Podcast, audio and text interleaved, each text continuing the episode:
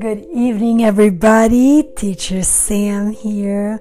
Welcome to yet another episode of You, Me, and Words. As always, guys, thank you so much for your messages. Thank you so much for your feedback. I just, I always feel like I have to say thank you at the beginning of each episode because honestly, you have no idea how many wonderful messages I get and just how kind and and uh, supportive you guys have been and i really really appreciate that. So thank you so so much. What exactly are we going to do in tonight's episode? Well i want to continue to read our beautiful book charlotte's web I don't want to repeat myself too many times, but as you know, I don't own any rights or copyrights or anything like that to this book.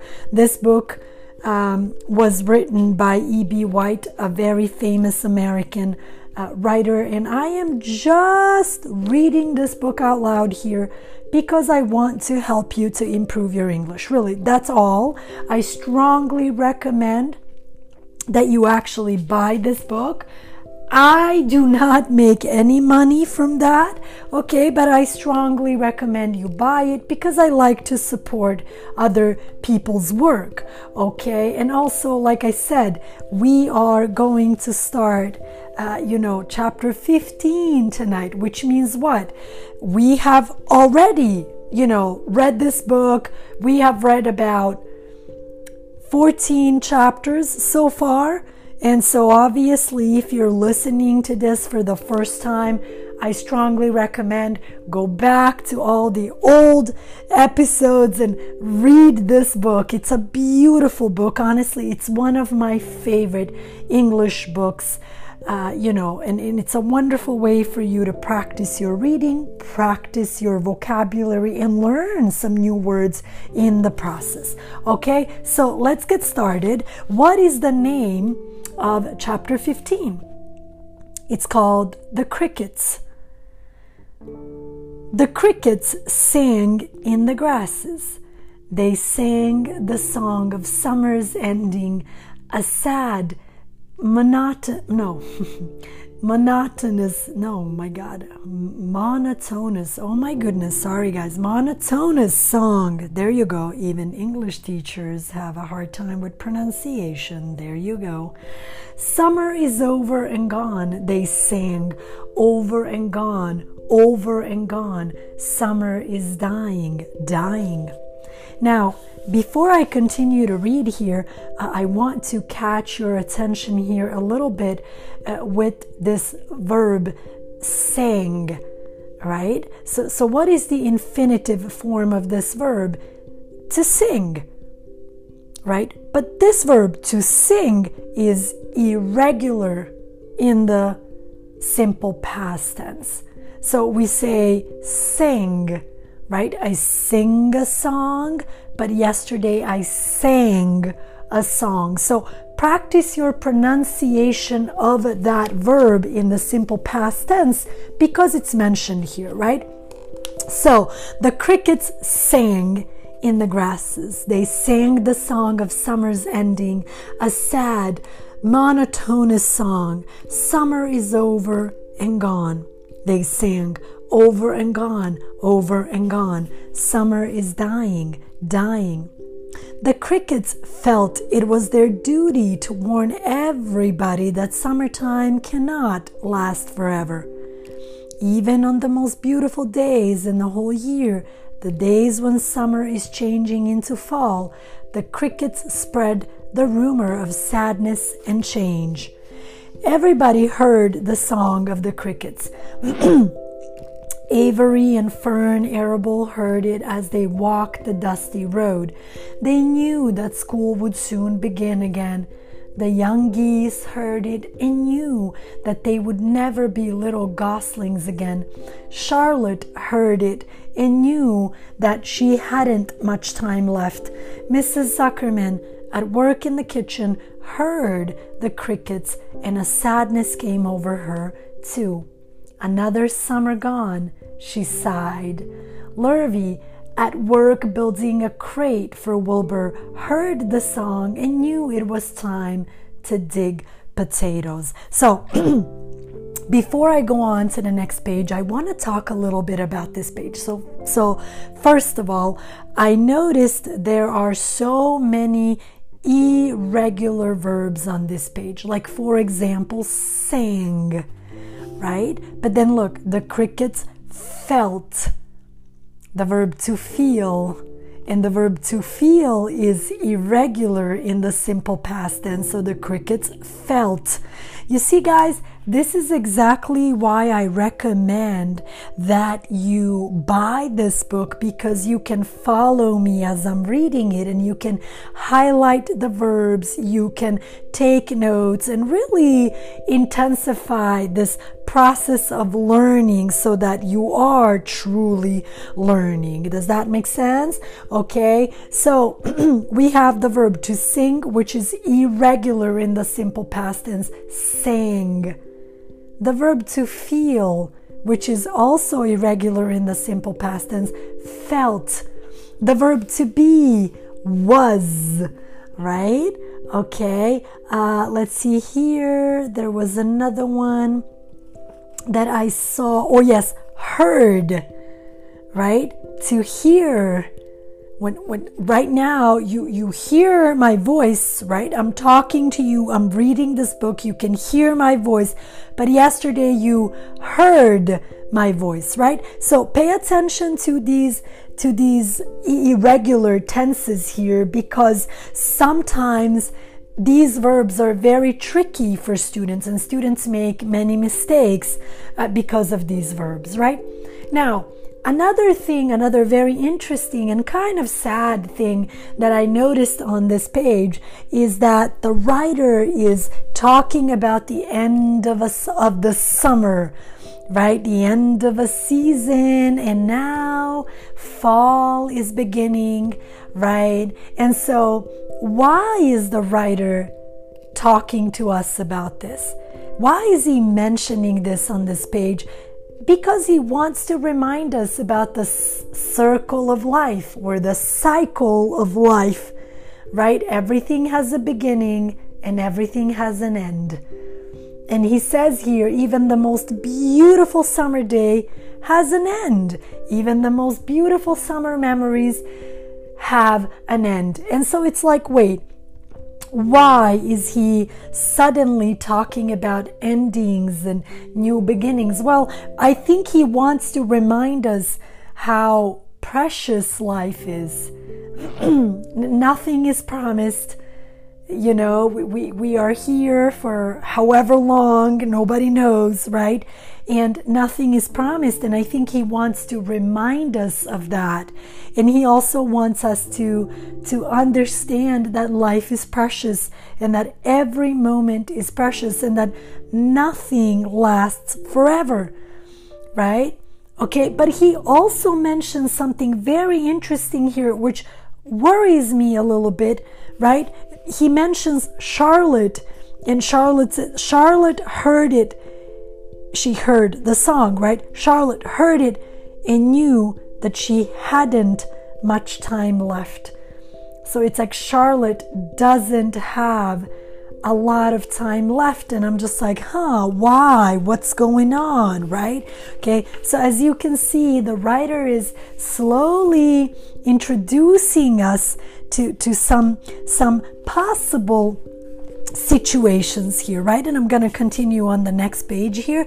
Summer is over and gone, repeated the crickets. How many nights till frost sang the crickets, Goodbye, summer, goodbye, goodbye. The sheep heard the crickets and they felt so uneasy they broke a hole in the pasture fence and wandered up into the field across the road. The gander discovered the hole and led his family through, and they walked to the orchard and ate the apples that, that were lying on the ground. A little maple tree in the swamp heard the cricket song and turned bright red with anxiety. Wilbur was now the center of attraction on the farm. Good food and regular hours were showing results. Wilbur was a pig any man would be proud of. One day, more than a hundred people came to stand at his yard and admire him. Charlotte had written the word radiant, and Wilbur really looked radiant as he stood in the golden sunlight. Ever since the spider had befriended him, he had done his best to live up to his reputation. When Charlotte's Web said some pig, Wilbur had tried hard to look like some pig. When Charlotte's Web said terrific, Wilbur had tried to look terrific. And now that the web said radiant, he did everything possible to make himself glow. It is not easy to look radiant, but Wilbur threw himself into it with a will. He would turn his head slightly and blink his long eyelashes. Then he would breathe deeply, and when his audience grew bored, he would spring into the air and do a backflip with a half twist. So now you're probably wondering, hmm, what does that mean, radiant? You know, People like to use this adjective. For example, if your face is kind of shiny, if your skin is beautiful, right? People say, wow, you look so radiant.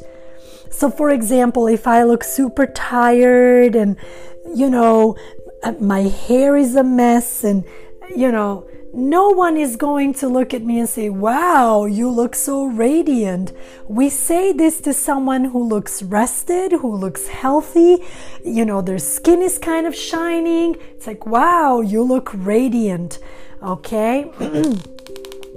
at this, the crowd would yell and cheer, How's that for a pig?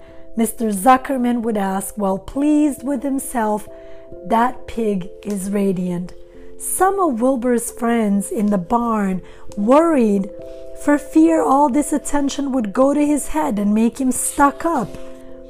But it never did. Wilbur was modest. Fame did not spoil him. He still worried some about the future, as he could hardly believe that a mere spider would be able to save his life.